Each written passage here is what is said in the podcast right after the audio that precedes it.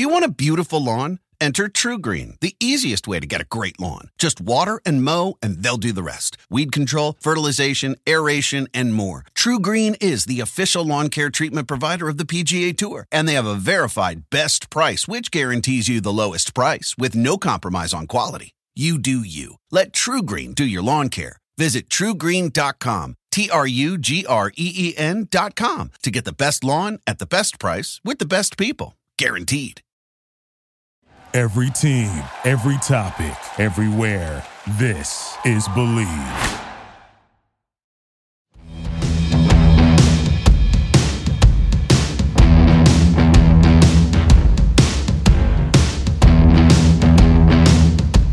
Welcome, everybody, to Center Court with Hall of Famer Ralph Sampson. I'm Jason Zone Fisher, and we are so excited that you've decided to tune in and listen to us. Join us here on this podcast journey, episode number one.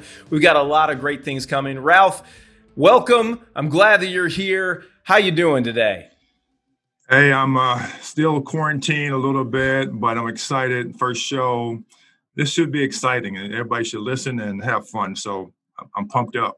That's right. I'm pumped up too. I can feel it. Now, Ralph, what can people uh, come to expect from Center Court when they tune in onto this podcast every week? Well, Jason, as you know, we've been banning around for a number of months here to come back with a new, unique, and creative podcast so people can listen, learn, and be educated about just the stuff we talk about. Take a look, and little nugget home with them so they can be educated on something that we talk about sports, inside sports, outside of sports, business life. Everything will be at center court. That's right. Now, most of you know a lot about Ralph Sampson, NBA Hall of Famer, one of the greatest players in college basketball history, but you might not know how active he is away from the game in the community. And he's got a Rolodex of so many friends in the sports world and beyond. And we're going to be chatting with many of those every single week, some of the biggest names in sports. Ralph and I actually got to know each other a few years ago. We had yeah. a radio show. Don't say how long. It's good. yeah, yeah, yeah. Well, you know, I, I'm, I'm the young one on the podcast. Yeah, you are. That makes you me are. feel good. I like it. You're the tall one and the experienced one. Uh, and we've had a, a, great time working together, and we wanted to bring that show beyond just local radio markets around the country to a national audience here on a podcast. So we're really excited to launch Center Court and for you to be here with us. Every week, we're going to have incredible guests joining us, but this yeah. first show is a little bit different. The year 2020, this is a pretty crazy year, one that we will remember for the rest of our lives. Absolutely. Can we just scratch 2020, go to 21? I mean, this this this six, first six months in 2020 has been a, a, year like no other than I think everybody's life that may be listening or even ourselves for sure. So it's been it's been crazy. We'll we'll get into all that as well. Today's episode is going to look a little bit different from our typical Center Court podcast. We do not have a guest on today. Today's episode, it's just going to be the two of us. And there's so many things happening in the world. The year 2020, I can't believe that it's only June right now. Uh, we've already dealt with so much from the tragic passing of uh, Kobe and Gianna Bryant uh, to the coronavirus that has really shut down our world and our economy as we knew it before uh, and changed everything overnight to the tragedy that took place in Minneapolis with the murder of George Floyd that has shown a light on the systematic racism uh, and prejudice uh, that continues to plague our country. So, with all of these issues going on right now, we thought we we need to address them before we move on with the the business of sports and and our normal uh, fun, lighthearted banter. We want to talk about some of that. But before we get into that, a regular segment that Ralph and I are going to do here on Center Court is something called What's New, What's Good, where we each bring to the table two different topics, something new that we learned or discovered each week, and something good, some good news. And especially right now, we could use. You use a little good news. Absolutely. Definitely. So we'll kick it off right here. What's new? What's good? Something new that I came across this uh, this week, just in these past few days, the New York Times uh, posted a video. It's called 8 minutes 46 seconds and do yourself a favor, Google that, check it out. It is a very very powerful video. It's extremely difficult to watch, but I think it's very important. It is the best reporting that I've seen of what happened in Minneapolis the night that George Floyd was murdered using every camera camera angle, EMS and police reporting calls, eyewitness accounts. Uh, it is a comprehensive view of second by second how this took place, and you could see how how negligent uh, the other officers were, how complicit they were uh, in not stepping in and stopping Derek Chauvin, and how wrong this man was, how this clearly was murder. And it is, uh, like I said, it's it's it's not easy to watch, but it's very important to have an understanding. And and Ralph, when you first saw what happened to George Floyd and you saw that video, what did that make you feel? Well, I was going to ask you the same thing, Jason. What what part of that video that you saw that was most impactful? I mean, the knee on the neck is definitely the impactful moment, right? But you know, to me, they, I mean, had him sitting on the sidewalk, handcuffs mm-hmm. against the wall. They had him on the curve. They had him in the car. So this video is very powerful of all the things they did. And then somehow, some way, he he got drug out the other side of the car and put on the ground. Mm-hmm. So to me, it's definitely um, uh, it's a powerful video. Everybody should watch it. I'm sure everybody out there has seen some of it or some version on it, but all the angles are amazing to watch to understand the really the impactful tragedy. I, it's no word to describe it. The murder, all things you said, Jason, is it just it's an amazing video to watch. But you better you know get ready for it because it's, it's it's it's like no that, that makes sense. That makes sense for what happened to this man.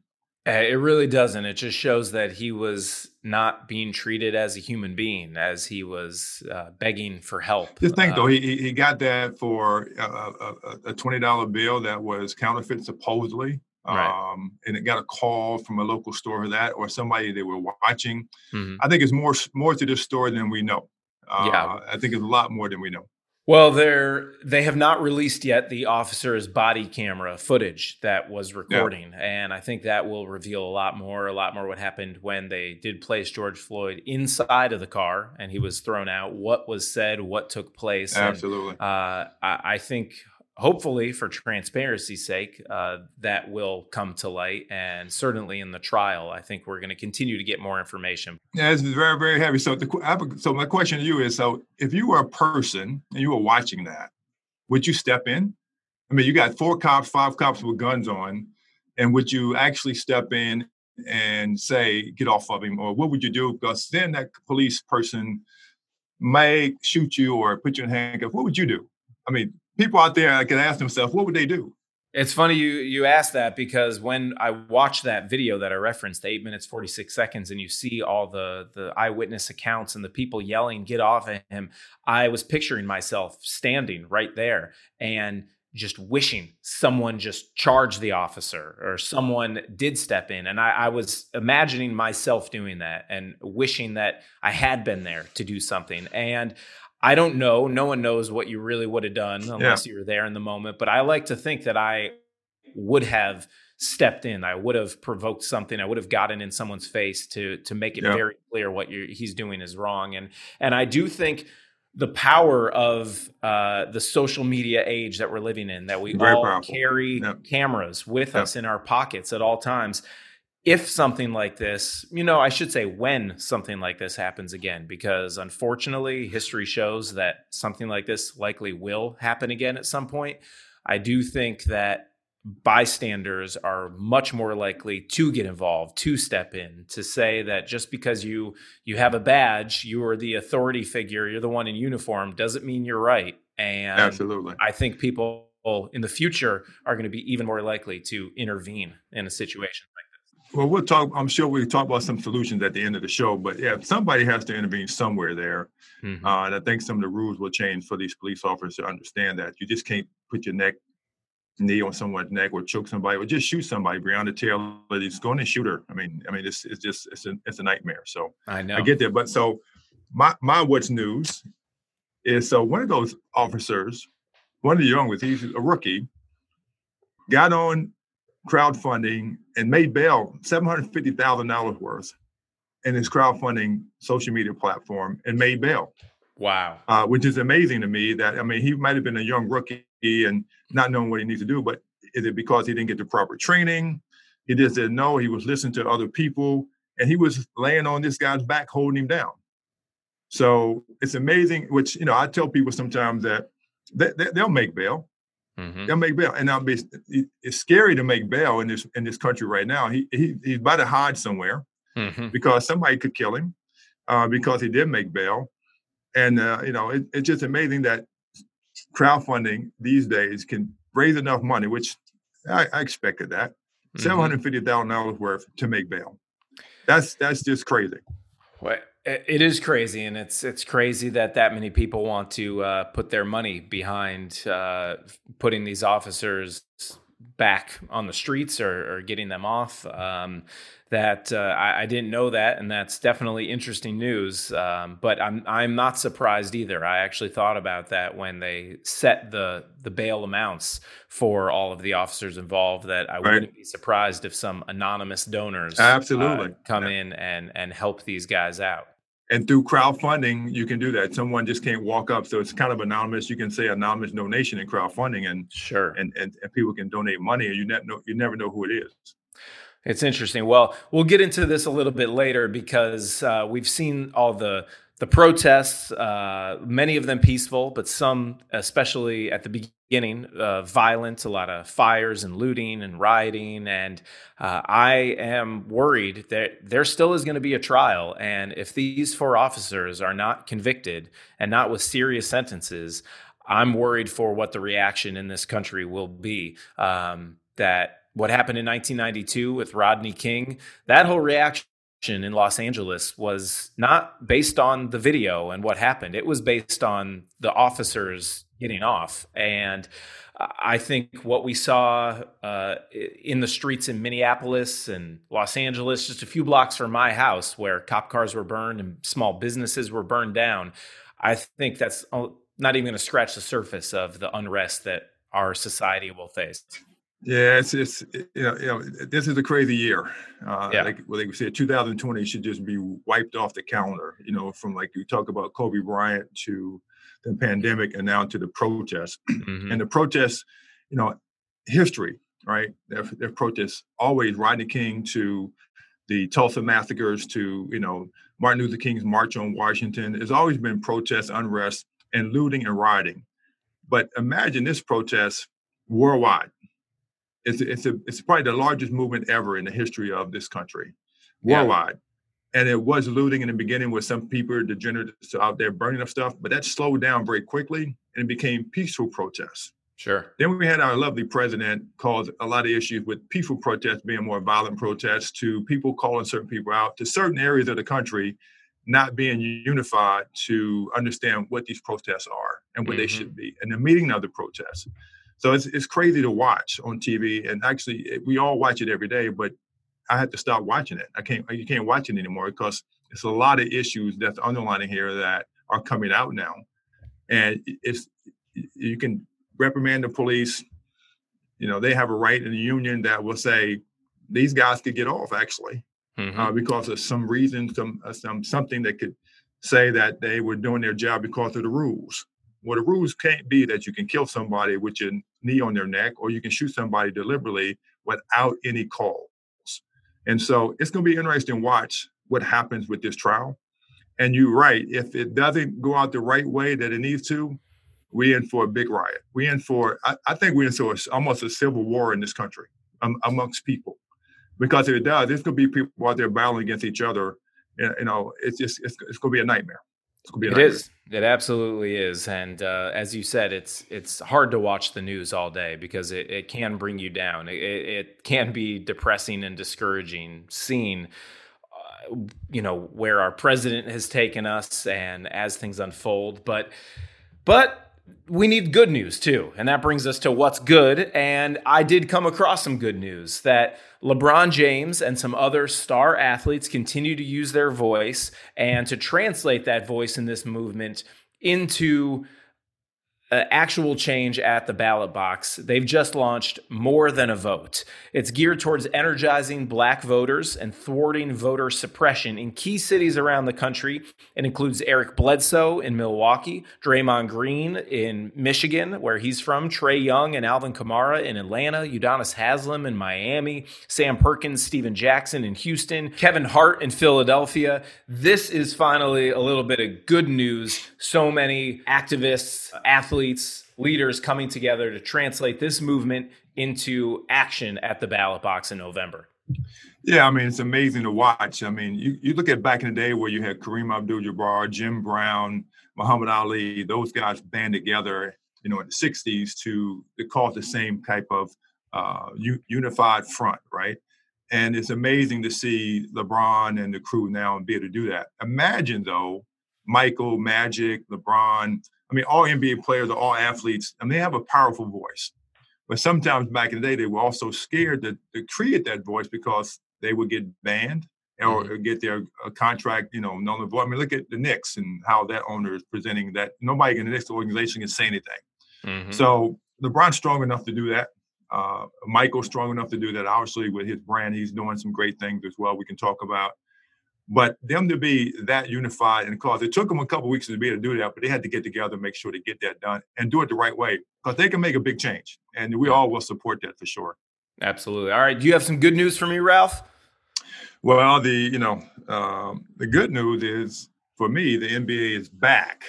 Yeah. Uh, and it's exciting to you know at least have some basketball and some sports that we can watch that we love but there's a lot of questions around that as far as why, when, and how. But to see guys come back and play, it's going to be amazing, not just the play, but the atmosphere that they're going to play in. From a player standpoint, how are they going to work? Uh, how will the will the NBA put some music around it? How there be fan interactions? So I know the NBA is very strong and powerful. The NBA entertainment is amazing. So I'm I'm excited to see what happens.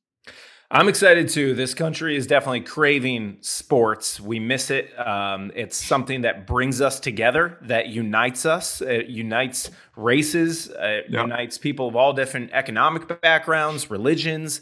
Um, it's one of the the biggest uniters in society, and that's one of the Absolutely. reasons I love sports so much. So we need it back, and I think it's also coming at a moment where so many, as we just talked about, of the stars in the NBA, LeBron James, Chris Paul, Carmelo Anthony, and so on, have voices and use their platform for good. And I think they're going to continue to do that during uh, this postseason that will take place when the eyes of the nation will be on them. I think they're going to use that platform not just for basketball and entertainment, it's but for life, good yeah. in this social uh, justice. Well, they got to do it. They got to do it now because you can't do it a year from now. You got to do it while it's hot. Stephen mm-hmm. Jackson, I see him on social media all the time. He's he's got a voice, and he said the other night uh, that you know uh, everybody's calling me and tell me what to do, how to do it, whatever. He said, "You didn't call me before. Mm-hmm. I, I know the people to call. I got to be. Don't call me now." And so, you know, he's, you know, he's, he's Stephen Jackson. He, you know, he's a player. You know, he was ex- exciting and, and, and boisterous when he played, and he's that way now for sure. And he has the platform that he can hold up, and he's going he's going to be somebody to reckon with once he gets it all together. But with LeBron and the power to be helping him out, supporting him, supporting the cause, because it's not just George Floyd. It's it's a whole different movement that's like none other that we've ever seen. That's true. Well, that brings us why why do you think this movement is so different? Because racism is something that has taken place in America since since day 1. That's, you know, the original sin of this country and and there is a long history of systemic racism in, in America. This is not something that has just begun or that we're just finally shining a light on. There have been many movements in the past as well. But Ralph, can you can you talk us through some of the history of this, yeah. uh, how we got here, and why is this different? So, so I'll throw it back to you for a second uh, on that. So, Christopher Columbus did what? What is Christopher Columbus known for, in your opinion? Well, uh, we're taught in school that he's known for discovering America, even though he really discovered land that other people lived on. Were there, right? How, how did Christopher Columbus get to the United States, to America? Yeah, I mean he was he was on a boat. Uh, I believe it was uh, he got money from from Spain. The king. who I didn't know I, was going to school this morning. All right, okay. Yeah, no, no, I get it. Yeah, but yeah. they don't know. So there was uh, in in Boston, all these other places, uh, the last couple days that they were, you know, trying to take down Christopher Columbus's statue. Mm. Who who was powering those boats coming over from where he came from? Who was underneath rowing those boats? Christopher Columbus was one of the first slave owners that was out there, right? So those mm. statues that you see around the country at uh, you know Fort this and Fort that and military, Christopher Columbus, even here in the state of Virginia, there's Robert E. Lee and all these statues of people that you know have been, now been questioned over the years, uh, and nothing's been done about them. Obviously, uh, I was looking at the news, you know, the other day, and you know, from Newport News, Norfolk, Virginia, to Charlottesville, Virginia, to Richmond, Virginia, to Christopher Columbus, to around the country, this has been going on for 400 years, right? Mm. So the stigma there is still here when you can see those statues and what they really mean. And history is never taught anymore. It's, it's only showed a little bit like Christopher Columbus discovered America. Well, he really did, um, but mm-hmm. that's what history says. Robert E. Lee is funny. My high school rival, high school, was R.E. Lee. Mm. And so we just played each other. We knew about it. We knew about Robert Lee, but we also knew about what he was about. Now on that high school, last couple years, is just Staunton High School. It's not Robert E. Lee anymore. So it's changed mm-hmm. a lot when it comes down to that. So the the history is deep from you know 400 years ago, 336 years of you know just that slavery to you know 89 years of you know segregation you know 1954 from the Tulsa massacres to you know Martin Luther King, Malcolm X March on Washington. You know some of the things are still at Rosa Parks, sitting on the back of the bus. History is still there and it's taught in the system. You know, Black History Month is highlighted, and so when you look at it, the history is very deep. It's taught, and then it just kind of just keeps growing. You know, on and on and on and it's a nightmare right now to create. I was looking at something in my even in my hometown, what the history of uh, the civil wars in Shenandoah Valley. It's very very deep, uh, yeah. and people still ride around with the Confederate flag and shotguns in the back of their truck. And so yep. you got to be very careful with something that pops off like that because if you don't, then you know something could go down very quickly.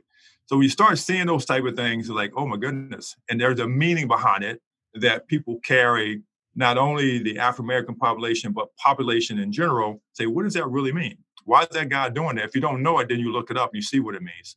So history is deep, it's still here. That's why this movement is so big. But now it's affecting not just the Rodney King riots in California, Watts riots, and all the Cincinnati riots all over the country. These were riots that were one off, right? One location. This one is worldwide. Mm-hmm. And it's so big. I mean, 60,000 people in, in California. Houston, uh, France, Spain, all, all the places all the world, the riots are so so large, but it became peaceful protests because everybody understands it. It's not just black, it's not just white, it's people. And so it becomes a, a movement that had to have significant change before it stops. And I think we're going to see that. I hope so. It does feel like uh, we're at a tipping point, and hopefully we can turn what has been uh, an awful year, as we mentioned, 2020. Yeah, yeah, we can turn this into uh, a positive, and that this is actually an important year in our history for people to realize that it's time to get rid of glorifying the Confederate flag. It's time to con- get rid of glorifying slave owners and and not to ignore our history because it's important to acknowledge that that did take place because if we just erase it it's almost to say that it never happened. And knowing that all of these things happened is so important because that's how we got here to this point um, where enough is enough. Um, but the days of of glorifying and, and paying tribute to the past of how that Absolutely. used to be, uh, I, I, think are done. And I think most people are fed up with it. Um, and I do think, and I'm going to keep coming back to this, that it does we need to translate this energy to towards a movement at the ballot box because so much yep. of our leadership starts at the very top and unfortunately what is making the situation worse is having a president who uh, stokes the flames of racism and tries to divide us uh, much more than bring us together and i think new leadership is step one in a long journey yeah, towards I agree. getting definitely step one for sure. Yeah, I mean, but you, I mean, even looking at that that new journey, you can vote people in or out. Uh, you know, I, I have a difficult problem with Democrats and or Republicans. Why they're two different parties? That's the history of this country. I get that, but when you look at it, we all people, and we all the same. But I think we have bigger problems after you get the correct people in the White House. I mean, how can you be a president for only four years? Mhm. First year, you got your 100 days that you changing stuff up. And, you know, you, you're looking at what the previous president did if he was a, a, a different party. You, you're trying to change everything he did. Mhm. Hear it? That's the first year, first year and a half. You got your policies and things you want to create and do. The second year, you're pretty good. The third year, you're pretty good. But you, then the third year, you're going to back the reelection. So you got Mhm. almost two years before you can do anything. And then you got to fight the other party about passing the bill or getting anything. You can't get anything done, but you can't do anything being the president of the United States that can affect anybody because it's going to change four years later, potentially, right? Yeah. So, but look, look at the dynamics of this thing now. So, from you know the Mexican borders, Trump, I'm going to build a wall. Okay, great. Why? I mean, they they go under the wall, over the wall, irregardless where they come to the United States because it's free. Look at my local town of Harrisonburg, Virginia, population 70,000 people. There are 52 languages spoken in that city. There are seven different languages spoken in a high school, typically. And it's hard to teach kids in that school. So that's a small town. Think about the big cities. Mhm. Teachers are, are, are, are screaming out, trying to figure out what to do. They need help. You got 30 kids to one teacher in the classroom. I think we got bigger problems than we know uh, in the future, but hopefully some of those can start to be looked at and fixed as we go right now, and we can fix some of those problems as we continue to make this happen. Well, uh, you know, we sit here today talking about uh, race in America and the history of racism and and prejudice uh, and how it continues to affect us today. But I am very well aware that I'm a you know white male in my Short white guy, short white guy, that's good. Yeah. Okay. All right. You got to bring height into this. That's another form of discrimination, Ralph. Come on. jump, yes. Yeah, yeah. Uh, and I have a much different experience around this than than you do, and I'm I'm just curious how uh, racism has affected you in your life, in your your childhood, your your playing career, and even uh, your post uh, basketball career. I think it's different when you when you're young. So, at, at, as a child, you know, we had the African American community, the Black community, Northeast community, and that's where we lived. It was a village, and typically, uh, no other race would come through that village because they were scared. Uh, something would happen or a fight would break out. That's the way it started, right? So every country, every city, every area that I know of right now had that area of town. Where's the where's the where's the black area? Where's the, where's the people live? And it was a culture. It was you know block parties to you know uncles and aunts on every corner to family and friends. So you knew everybody, Mm-hmm. right? That's gone. Uh, the gentrification, opportunity zones, all that stuff is just is just gone. Uh, it, it- it's not there anymore. It's kind of crazy to watch. So you had that growing up, and you knew that.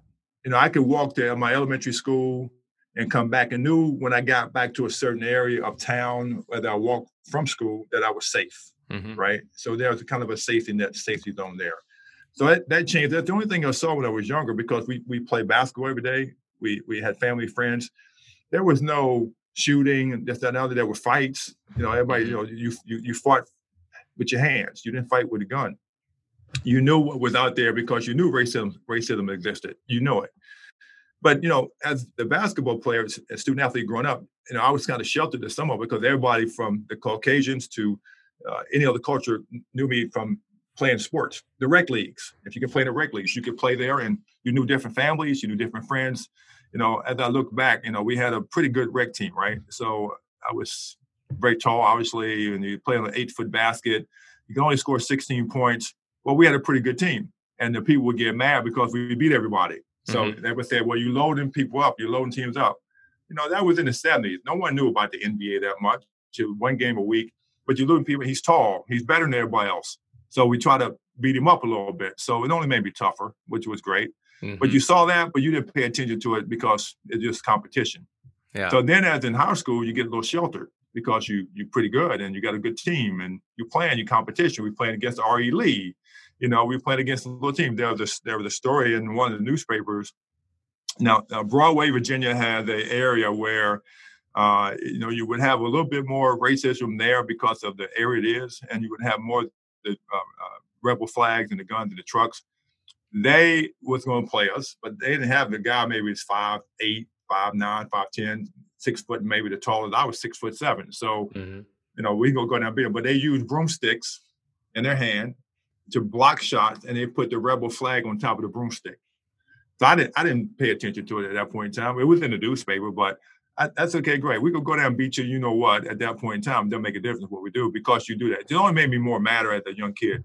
And yeah. in high school and college, you didn't see that type of stuff when you play because you were always in the gym, you were playing, so forth and so on. But as I look back, University of Virginia typically only had one, two, maximum three African Americans on their team in the 70s. Didn't have didn't have that.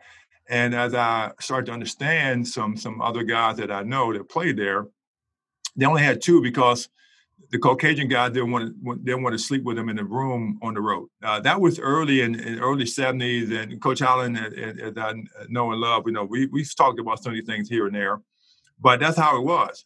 In 79, 80, I brought in four African Americans, and it turned turned University of Virginia around.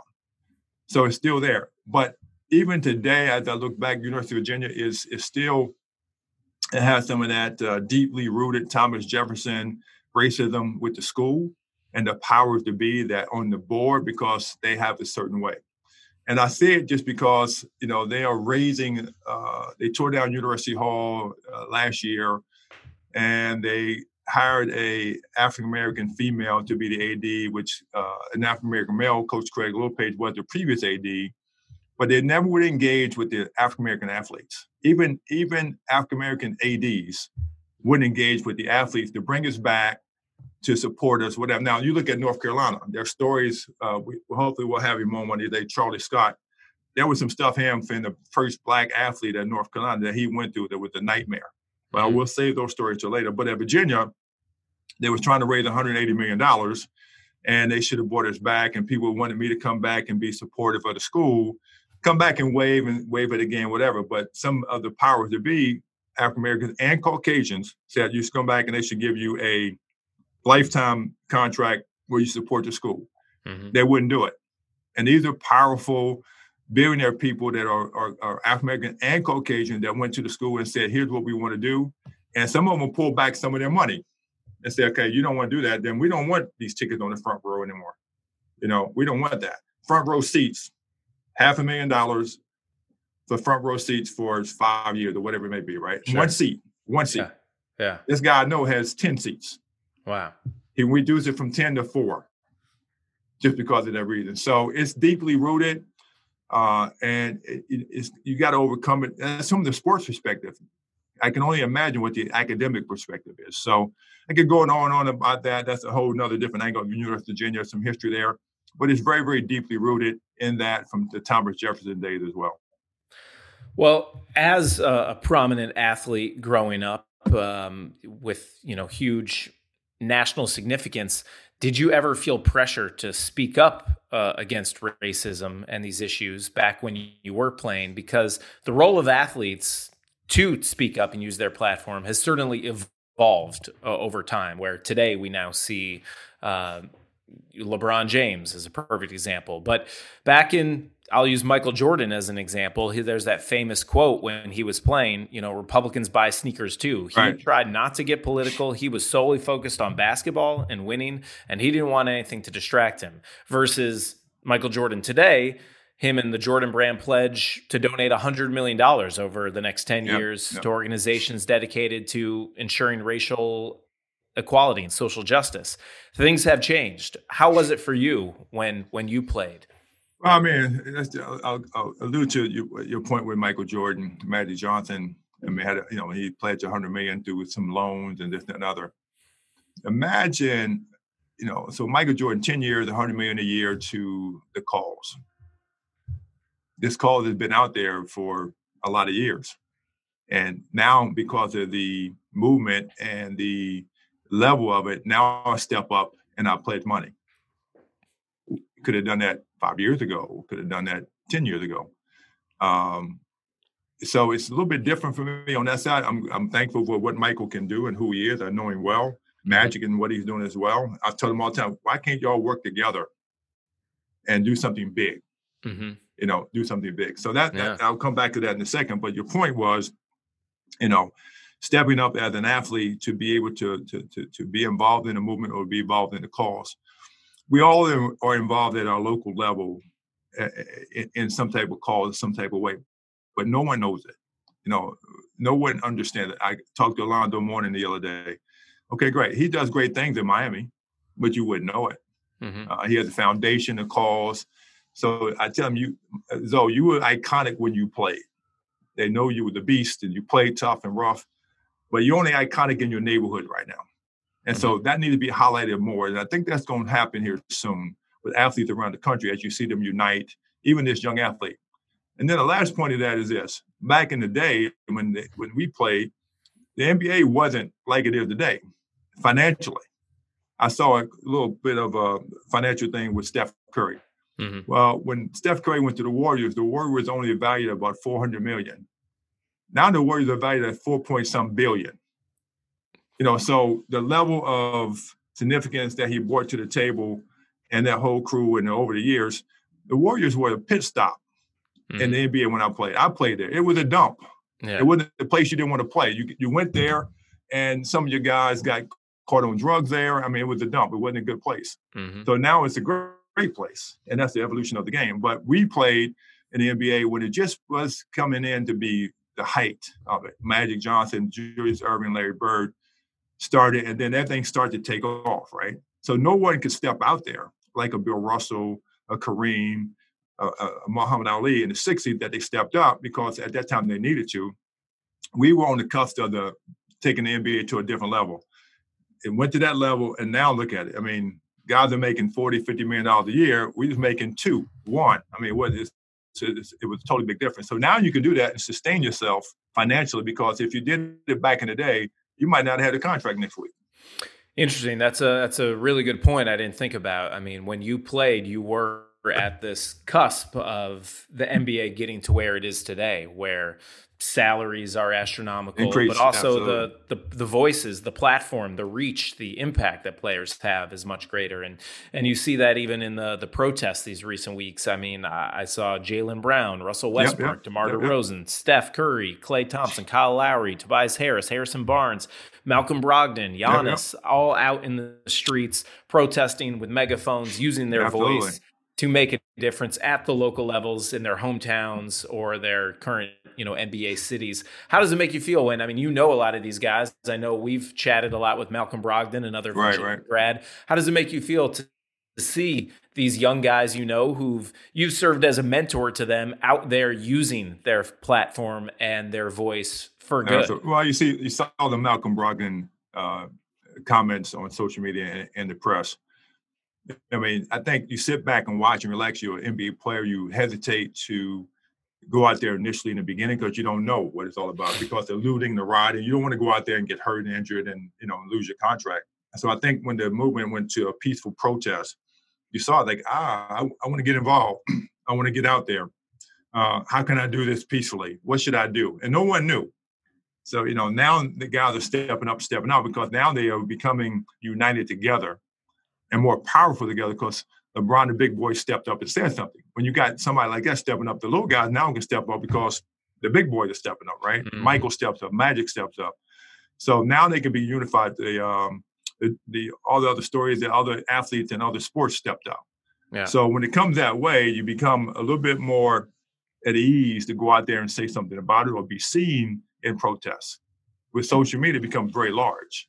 Mm-hmm. And so guys are doing that. Now you got to figure out what to do with it.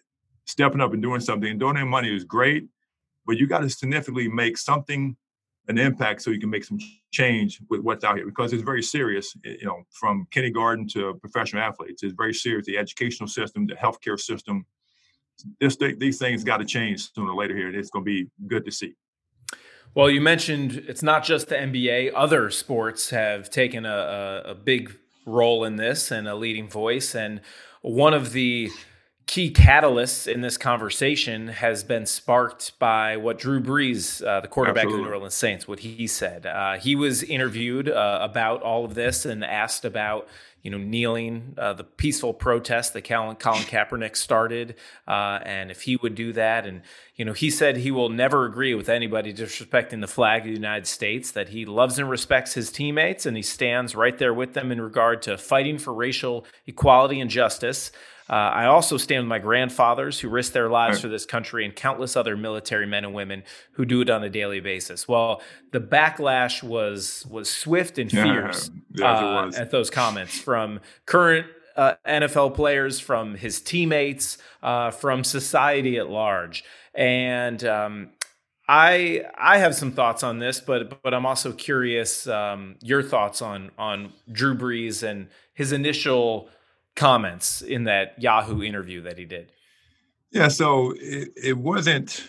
Um, I mean, it's, it's his personal feeling with his father and grandfather. I think that when I listened to it, and I listened to it a couple of times about the history of their life and their career and their patriotism to the country and being in the military uh, and respecting that. So I think he was going that mostly. But coming out and just saying that and not understanding why Colin Kaepernick kneeled, I think it's mm-hmm. the, the, difference in what he said and what he could have said. So you, if you don't understand it, you should should do a little homework in history before you speak, mm-hmm. because it becomes very, especially when this thing becomes as heightened as it is. You daggone sure need to re- realize why, right? And then you make your statements. Like if you have then other statements that become racist or anything else, then it comes out. And he showed that. And if they're racist, I don't think so. I just think he didn't know what he was saying or what he should say. And then social media, you can say anything you want, right? Without having your publicist or somebody write something down for you, say it, that's candid speech. So then he had to, you know, eat a little crow, right, and come back the next couple days and apologize for that because it affected his teammates. Yeah. I, again, look at what Drew Brees has done, not just a football player. He's done a lot of stuff in New Orleans, giving back and doing things, but that's not highlighted. Mm-hmm. You know, not highlighted right now. Negative stuff is always highlighted more than positive things. Sure. So he's done a lot in that community. Uh, whatever it may be, you can look at what he's done with the Hurricanes and people there in, in the city. And I think he's a, a, good guy, but he said the wrong things at the wrong time and didn't say the right things when he could have and had to come back and eat a little crow and should have just said, hey, you know, George Floyd, uh, you know, we're sorry, fam. If you start on saying something like that with the family, that you're sorry, you apologize for what's happening, you know, and you want to stand up for the flag, stand up. You don't kneel, um, you know, but understand what you're going to say. Understand what it's all about.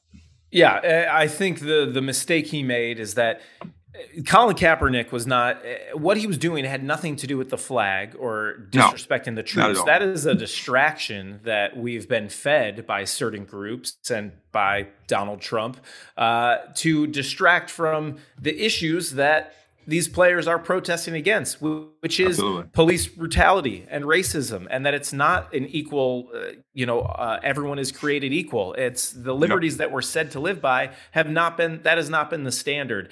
And it has nothing to do with the flag yeah, or the troops or anything like that. That is just a distraction. And, and I think, especially given the power of this movement right now, uh, Drew Brees was was talking about the wrong subject. It's right. I heard someone use this analogy. It's like if if there was a a colon can- cancer conference going on, you wouldn't run into that conference yelling about breast cancer. It's like that's right. not what we're talking about right now. You're talking about the wrong thing. And I, I do think that Drew Brees is a good guy. Um, I actually saw uh, a take from a, friend of mine, uh, Adam Lefkoe. He's an announcer for a uh, great uh, broadcaster for Bleacher Report and Turner Sports.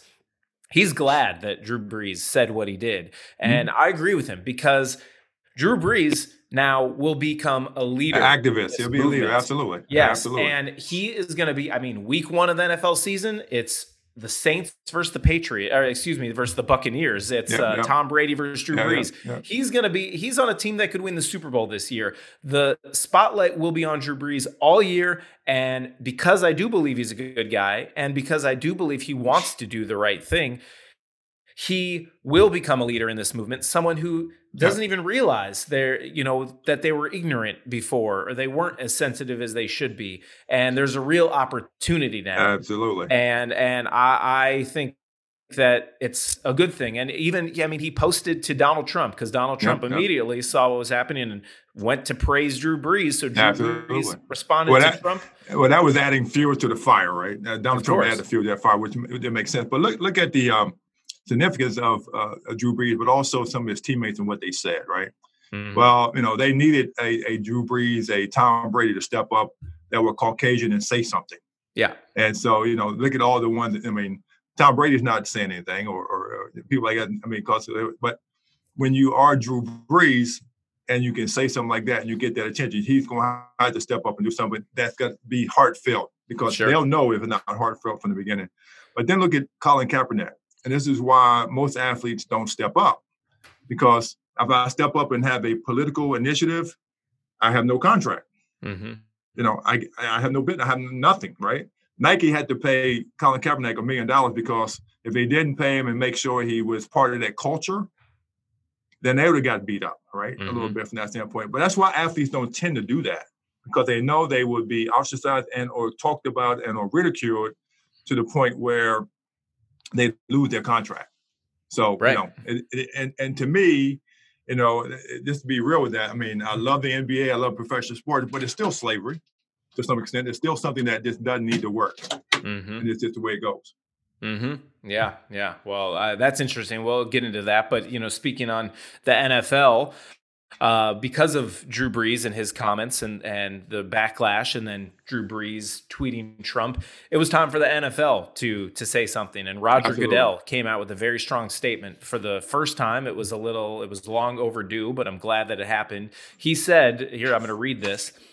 We, the NFL, condemn racism and the systematic oppression of black people. We, the NFL, admit we were wrong for not listening to NFL players earlier and encourage all to speak out and peacefully protest. We, the NFL, believe Black Lives Matter. That is a pretty powerful statement. It's maybe too late, but yep. you know, you know what? It's it's not. It's it's never too late. It's never too late to do and say the right thing. And the NFL finally got it right, but the question is, how will this translate to action? I think right. you know there'll be peaceful protests, and that's that's good to continue the conversation. But what are they going to do? Uh, you know, to put their money where their mouth is. They're a multi-billion-dollar organization. They got to uh, figure it out. What are they going to do? Yep. Yeah, so they'll figure it out. I mean, they got to come on something, and then NBA, NFL, so powerful that they'll figure it out for sure. Yeah, yeah. Perfect. And. Colin Kaepernick, do you think he's going to get uh, another chance in the NFL? What will his role be in all of this? I think somebody give him a chance as a backup, and then you know, remember the Michael Vick story, right? You got a, as a backup, he came in and you got got got uh, uh, up, and then start to play a little bit more. But he will be picked up by somebody, be a backup probably, and then hopefully he'll get a shot in some games. It's just gonna bring the people back and a lot of cheers and you know have a swan song to his career, and that would be great. So, Ralph, the question is we've talked a lot today about what's happening in the country, uh, how it relates to sports, um, and uh, how sports relates to uh, this movement that's taking place. And I, I want to know what what can be done. You know, where do we go from here? Well, as, as we in, toward the end of this podcast, where do we go from here? I think the things where we talked about a lot, and uh, everybody understanding the history of why this movement started and the history of it to understand it a little bit better. Two, I think the educational system in our country and the world needs to be fixed. And three, I think the healthcare system as well needs to be done with uh, something done with with the pandemic that's shown a lot of stuff in certain communities and neighborhoods and the last but not least, to be unified as a as a as a united front with people in the world, uh, and, and, and live with peace, live with uh, harmony. Uh, you know, I think I bring jobs back. You got to do a lot of fundamental things from the government standpoint, but make this a unified front worldwide, and that's what this movement is going to do. Mm-hmm. Uh, well, to me, the most important thing is people need to vote. We see them out in the street marching, and that is great to keep this conversation alive and to say that enough is enough. We've we're we're fed up with racism and discrimination and police brutality, uh, but we need to vote. And I, yeah. these are some powerful numbers that I found, Ralph. In 2016, Donald Trump won the state of Pennsylvania by 44,000 votes. In Philadelphia alone, there were 238,000 blacks who did not vote in 2016. He won Michigan by 11,000 votes. In Detroit alone, 277,000 blacks didn't vote. In Wisconsin, he won by 23,000 votes only. In Milwaukee alone, 93,000 blacks did not vote. In Georgia, he won by 211,000. In Atlanta, 530,000 African Americans did not vote. I can go on and on. I've got a long list here. Of yeah, yeah, you got to vote. You got to vote. It's and significant to vote and understand how and why to vote. If you don't, people, just don't go out. People and need to uh, to be registered to vote, and they need to understand that their vote matters, their vote counts. People think, well, you know, what does my vote matter? People, the system is rigged. It's not. It. I can't well, affect change. Right, right. We need to every single day. These marches need to turn into voter registration drives because right. I do believe that leadership starts at the top. We need a new president of the United States, but it also affects you at a local right. level and absolutely. you need to be educated of what's happening in your communities but, and vote in leaders absolutely so, so i'd like to see right those thing. see those numbers and who was registered to vote mm-hmm. and who could vote uh, there's people that may be registered or not registered that may have some different charges against them that they can't vote mm-hmm. there's a reason why they don't go vote which i'd like to get more into and see kind of what that is sooner or later why don't they go to the polls and vote oh i don't have time you know, uh, the lines are long. I don't want to wait in line. You don't vote, and then you complain about, about it, and then because the other person there is, that got elected is they are doing all this stuff that they're doing, but you didn't vote. So you should feel guilty about voting or not voting. I think the voter turnout this year is going to be amazing, but will it be circumvented by Trump and his powers to be in some way? So people say, well, what, why do I vote? Because it's going to be messed up anyway. So there's a reason why people don't vote. I don't know what that is, but I think this year you'll see a whole lot of change in, in that voting system for sure. Well, I certainly hope so because that uh, that is needed, and, and, we are living in a, a, movement right now. People are energized, and I just hope that can carry on Absolutely. until November, November third. Uh, and I do think an important role in that sports. Sports can keep the voice is alive, keep the conversation going. The NBA is coming back July 31st. The NFL, as of now, is scheduled to start on time uh, in September. And we'll see. We'll see. And yeah. athletes have a role in this to keep the conversation going. I'm energized and excited Absolutely. and optimistic by LeBron James announcing more than a vote, trying to do this exact thing, registering LeBron, uh, yeah. black voters in key states. Well, you can register, but you got to vote. You got to go to got to go to the poll and vote, and well, that, that's going to be huge in, in, November. I mean, we are. Be, that's going to be huge. And we're going to keep pushing that message too, because that Absolutely. is it's so important. Well, Ralph, this is not a typical episode uh, of It was a fun one, though. I like Well, it's an important one. We we discussed important things because what's happening in 2020, as much as I would love to cancel this entire year, we yeah. can't. And there are important things happening that we will all learn from and grow from. So I'm glad that uh, we are discussing these topics. Yeah, there we are. We're discussing. It'll be fun to discuss. We'll see what happens. Hopefully, the next six months will be better than the, than, than the first six. So thank yes. you everybody for listening, and I look forward to more, many more shows and other things we can do together. It's going to be fun. It's going to be a fun ride. It's going to be a lot of fun. Every week, you can find a new episode of Center Court right here where you get your favorite podcast. Thank you for tuning in to our first episode. We're going to bring you a lot more action, excitement, and we'll even throw in some laughs from time to time. It won't always be so heavy. We're going to have some great guests. Thanks for tuning in. Ralph, stay safe out there in quarantine. Absolutely. Thank everyone for listening. We'll see you next week. Thanks again for listening and join us next week right here on the Center Court Podcast.